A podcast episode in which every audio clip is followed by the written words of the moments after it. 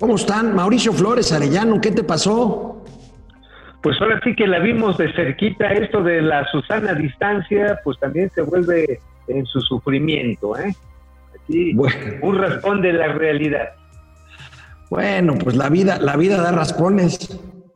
Sí, y a veces cuando te pones, pues también te da otra bueno, 29 de mayo de 2020. Hoy es viernes y los mercados y Mauricio Flores lo saben. Y José José ya no está con nosotros.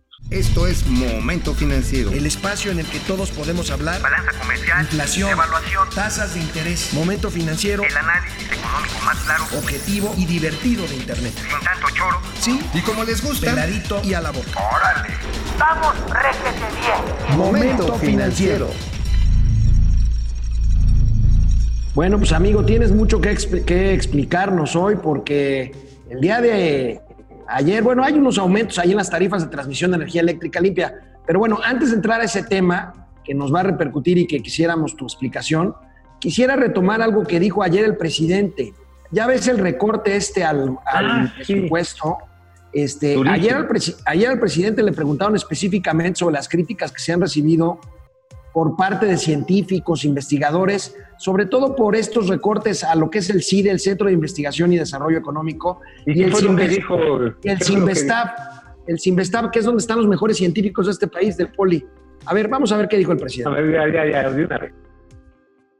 Hay investigadores del sistema de centros públicos de investigación de CONACIT que están haciéndole un llamado a su gobierno para que reconsidere este recorte eh, en sus presupuestos. Este recorte afectará su operación. Por ejemplo, en el caso del CIDE, dejará de operar incluso en su sede física. En el CINVESTAP se detendrán investigaciones que tienen que ver, por ejemplo, con el COVID. Es que no hay tal recorte.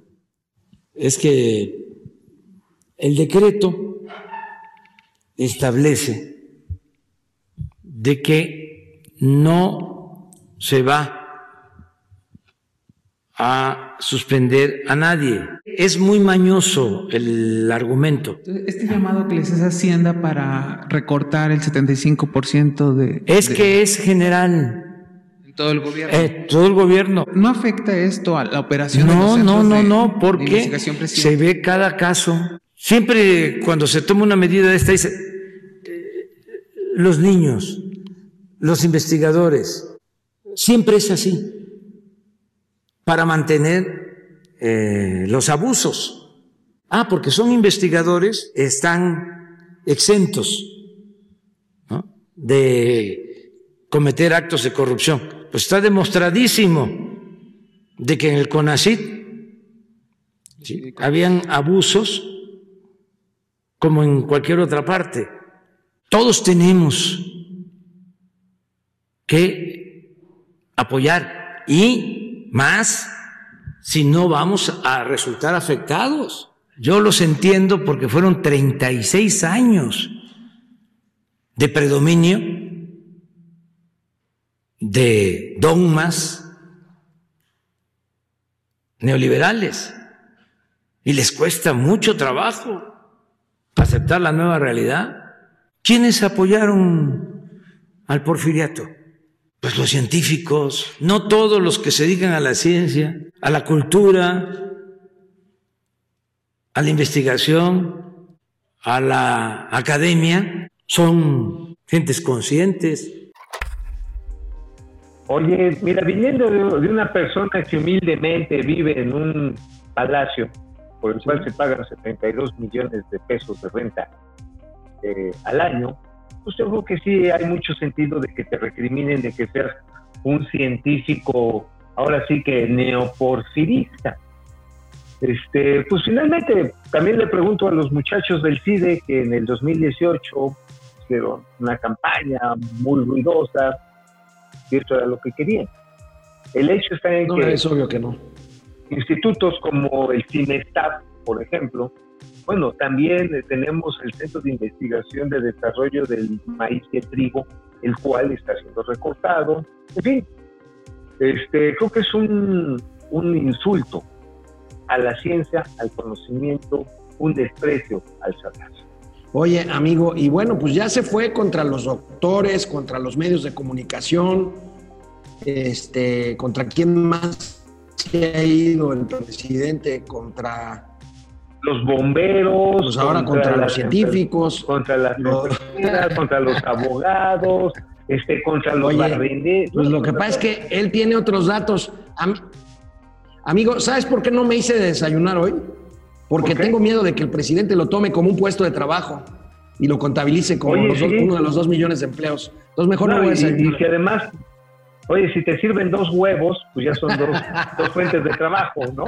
Dijo, bueno, amigo, ayer diste a conocer en tus redes sociales y eh, también, por supuesto, Momento Financiero, que la Comisión Reguladora de Energía aumenta las tarifas de transmisión a los empresarios privados que producen energía limpia, o sea, energía fotovoltaica, solar o eólica del viento, lo cual repercutirá en el costo de la electricidad para las familias y las empresas. ¿Por qué no nos explicas un poco de esto?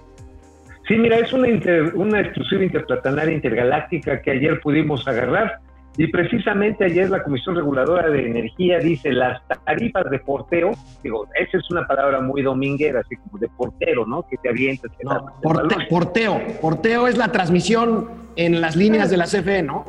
Digamos, es una manera sencilla de explicarla para no entrar en tesitura de que sí A, B, que no, a ver, sí es la transmisión. El hecho está en que la aprobaron todavía no está publicado, por eso esta es exclusiva. En los próximos días lo va a dar a conocer la Comisión Reguladora de Energía en cuánto subieron. Pero si es energía eólica, si es la energía eh, fotovoltaica, pero también se estaría aplicando, y esto agua, ¿eh? se estaría aplicando a los generadores de, de, que le llaman de ciclo combinado, es decir, estas plantas de gas, que ellos sí representan alrededor del 40% de toda la energía, todos juntos de la energía eléctrica de nuestro país. Conociendo ese aumento vamos a saber de qué tamaño nos le están dejando Irineo Pérez. ¿eh? Ahora, este es eh, parte de la estrategia que ya hemos comentado aquí, de que a la Comisión Federal de Electricidad no le importa que se produzca este, electricidad más barata de la que ella produce. Ella es la que tiene que producir pues, todo y los demás se tienen que ir detrás, ¿no? Exactamente, se está revirtiendo el principio en el que la energía de menor costo sale primero, con el cual le ayudas al consumidor, pero le ayudas también a las fuentes renovables para que vayan sustituyendo paulatinamente lo que es el consumo de combustible, amigo es un veneno, es un vil es Un veneno. Ahí está, ahí está el tweet, ahí está el tweet que gracias a ti, mi querido amigo Mauricio Flores, lo dimos a conocer anoche. Vámonos a una pausa, regresamos de volada a Momento Financiero. Bueno, amigo, aquí tengo algunos datos que me di a la tarea de averiguar esta mañana preparando el programa. Eh, las nuevas reglas estas, las eh, sobre las tarifas de transmisión eléctricas afectan a 26 plantas solares, o sea, fotovoltaicas, y eólicas, por supuesto, que ya están listas para operar, que de hecho ya muchas están operando, pero también a 18 proyectos de construcción que involucran 6.400 millones de dólares de inversión. Si vemos un cuadro del financiero que hoy publican, pues vemos ahí eh, claramente pues lo que implica esto, ¿no? Este, es una tragedia, ¿no, amigo? Pues sí, estamos ante un pues un hecho de reversión en la historia, estamos ante un hecho en el cual además ya se acabaron todos los argumentos. Primero decían, ah, energías limpias, pero sin contratos sucios. Bueno, pues se muestren dónde están los contratos sucios y amarren como puercos a los que hicieron estas trampas. Sí. No hay ahí tenemos, sola denuncia. Ahí tenemos esos datos, amigo. 10% de la generación eléctrica nacional proviene precisamente de estas, de estas productoras de energías limpias. Y eh, por cierto, estas empresas, pues ahí la llevan, llevan 14 suspensiones en contra de las medidas de la CRE. Ahora, amigo, ¿qué no se supone que la CRE es independiente y no debe de ir detrás de la, de la, de la CFE? Hoy hay un cartón de Calderón, de nuestro amigo Paco Calderón de Reforma, que ilustra muy bien esto. Si lo vemos por ahí, CRE antes, o sea, ahí está, la, la CRE antes de que llegara la 4T, pues era un árbitro, ¿no? Ah, exactamente. Hoy y ahora es una porrista es una porrista y espérate, eso es lo que está buscando, no sé si tengamos por ahí el video, eh, precisamente la presidencia de la República agarra y descalifica, por ejemplo, al Instituto Federal de Telecomunicaciones, descalifica a la Comisión Federal de Competencia, a todos los órganos que le llamaron de tercera generación, estos por el cual el Estado fue desprendiéndose de una serie de atribuciones para irlas otorgando a la sociedad. Esto se llama un proceso de inclusión política. Este gobierno está revirtiendo el proceso de inclusión política para hacer una centralización en una sola persona. Una sola persona, que ya nos dijo John Ackerman, es el mejor presidente, es el mejor científico, es el mejor haciendo frijoles con arroz, es el mejor este, portero, es el, mejor, bateador. Es el mejor bateador. Eh, eso me suena al güey Tlatoani, es decir, aquel, aquel orador infalible que gobernaba, gobernaba hace 600 años. La gran Tenochtitlan, exactamente. Bueno, amigo, pues este, hablando de cosas tristes, pues no tan solo no le dieron, ya ves que suspendieron el campeonato de fútbol mexicano, no tan solo no le dieron el título a mi adorado Cruz Azul que va de líder, sino Oye, pero que Cruz Azul, qué oso. pues, pues la Cruz Azulearon otra vez porque anoche la Unidad de Inteligencia Financiera de la Secretaría de Hacienda y Crédito Público anuncia el congelamiento de cuentas de Guillermo Álvarez Cuevas, el presidente de la cooperativa, y de su Ah, cuñado Víctor Garcés, con el que ha estado la greña los últimos años en pos del control de, pues, de, la, de la cementera y del equipo de fútbol, amigo. Así es, mira, fíjate que esta es una noticia que durante mucho tiempo le estuvo tratando de ocultar este Cruz Azul, la, bueno, los líderes de, la, de, esta cooperativa, de este equipo de fútbol, decían que no había una averiguación y sí, sí la había. De hecho, hay que recordar que, por ejemplo, no, también nuestro colega, nuestro amigo Carlos Oré de Mola, publicó hace tres meses una lista de propiedades muy grandes de Billy Álvarez en los Estados Unidos. Eh, fue el mismísimo Billy Álvarez a un noticiero, el de Joaquín López Origa, a denunciar y presentó un proceso judicial contra nada más ni nada menos que Loret. Entonces, este, decían que no era tal, que no había tal, pues sí hay tal, vamos a ver hasta dónde llega esta investigación, porque ya cuando le congelan las cuentas es que se llevaron un raspón más grande que este. Es un raspón que incluso no sé si pueda sentarse el señor Villa. Pues mira, este, con todo y que es importante la industria cementera, eh, a mí me preocupa mucho el futuro de mi equipo. Vamos a ver qué pasa. Se presume un lavado de dinero por 1.200 millones, millones de pesos, que pues ya sabes que es la especialidad de Santiago Nieto para andar congelando, para andar congelando cuentas. Oye, amigo, y la Comisión Nacional Bancaria y de Valores, pues ya parece oficialidad de partes de la Unidad de Inteligencia Financiera, nada más sirve para recibir órdenes de cuándo congelar una cuenta y cuándo no, ¿verdad? Sí, ya finalmente uno se preguntaría dónde están los procesos de regulación bancaria. Hay que reconocer que la banca comercial tiene una muy buena autorregulación. Grandes instituciones como BBV, Santander, eh, HSBC, Banorte, son instituciones que saben llevar, digamos, las, las cosas en orden para evitarse problemas. O sea, ya hay un gran aprendizaje. Sin embargo, hay una gran cantidad de instituciones pequeñas, no necesariamente bancos, eh, cajas de ahorro, estamos conociendo casas, casos de pequeñas fundaciones, entidades que sí son regulados, reguladas y sobre las cuales no hay un solo ojo. En esa agencia el caso de Cruz Azul, amigo, que es una cooperativa, una cooperativa en la cual se supone que es el patrimonio de los trabajadores de esa compañía. Bueno, pues vamos a ver qué pasa. Si te parece, vamos a pasar lista ahora primero con Viene, Facebook. viene. Héctor Mancera, hola Héctor, ¿cómo estás? Antonio Díaz desde California, Martín Ornelas desde Guadalajara, los admiro Hola. ambos. Hombre, muchas gracias Martín, es un, es un honor inmerecidísimo. Héctor Mancera, eh, ya se nos acaba Susana, sí, sí, sí, Susana Distancia termina este domingo. Este, Pero después de, de la señora distancia entra la señora Ora- la señora Oria. Oigan, no se relajen, este, la verdad es que todo el país está en semáforo rojo.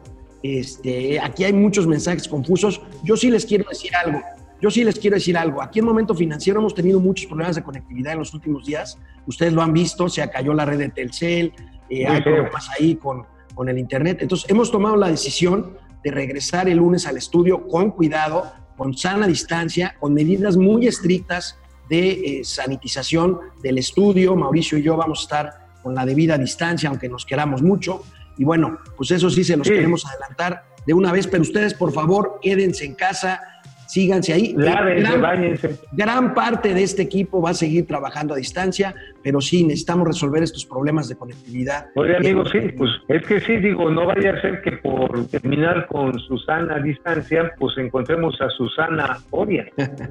bueno, José Almazán, Mendiola, eh, Vianey, Terán, Soto, eh, la reducción es 75%, no es reducción, pues claro que es reducción, aunque el presidente diga que no. Perla Ochoa, un viernes no tan grato, mi papá tuvo que despedir empleados de eh, PC de su pyme para poder mantener a su pyme y a otros empleados. Hijo, qué pena, son muchos Qué, los casos qué dolor, qué que tristeza. están, es- es- que es están pasando. eso. Híjole, bueno, ahorita seguimos pasando lista, lista. Recuerden, Momento Financiero, Canal 76 de Easy, de lunes a viernes, 4 de la tarde, en Spotify, en YouTube y en Facebook. Regresamos, este, seguimos pasando lista. Gracias por conectarse.